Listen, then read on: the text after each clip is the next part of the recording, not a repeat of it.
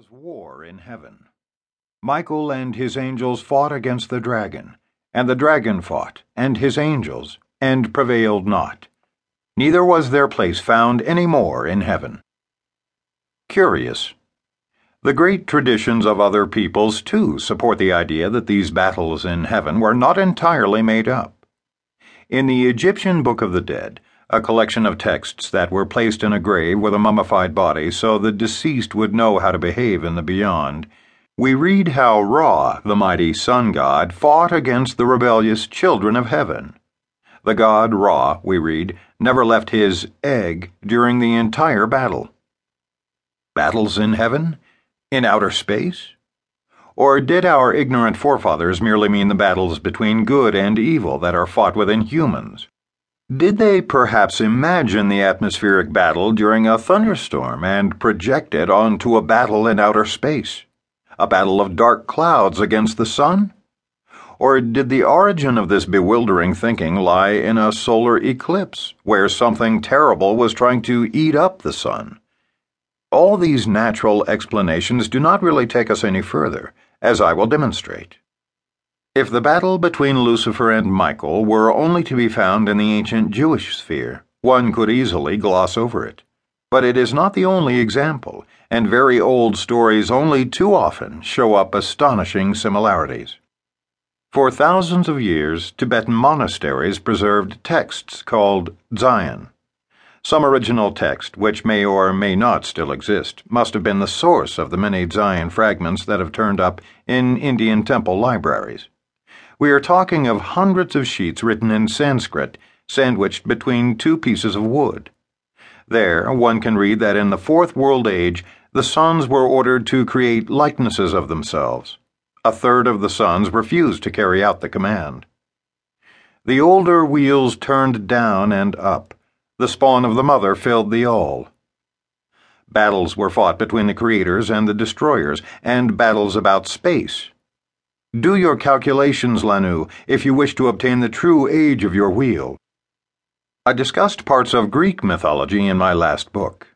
Greek mythology also begins with a battle in heaven.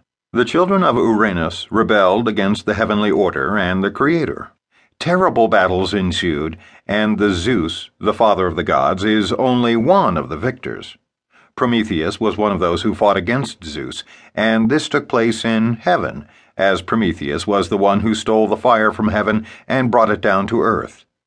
Prometheus, Lucifer, the bringer of light? On the other side of the world, far from Greece, lies New Zealand.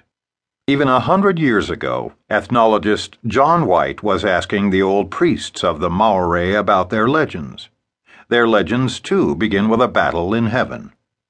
Some of the sons of God rebelled against their father. The leader of these space warriors was called Rongomai, and after a victorious battle, he allowed himself to be feted on Earth. His appearance was like a brilliant star, like a flame, like a sun. Wherever he landed, the earth was churned up, dust clouds obscured one's view. The noise sounded like thunder, and from a distance, like the rushing sound inside a seashell. These accounts cannot just be disposed of by shoving them into the psychologist's bag. A very ancient memory has been preserved here. In the Drona Parva, the oldest Indian tradition, the battles in space are described in the same manner as in old Jewish legends that are not part of the Old Testament. There, too, there is mention of holy wheels in which the cherubim reside. This is, of course, not just anywhere, but in heaven and among the stars. Etymologists assure us that no one should see all this symbolically. These strange stories are only myths. Only? Which family tree should we climb up then, if all that is to be found in mythology are symbols? And if they are symbols, what do the symbols stand for?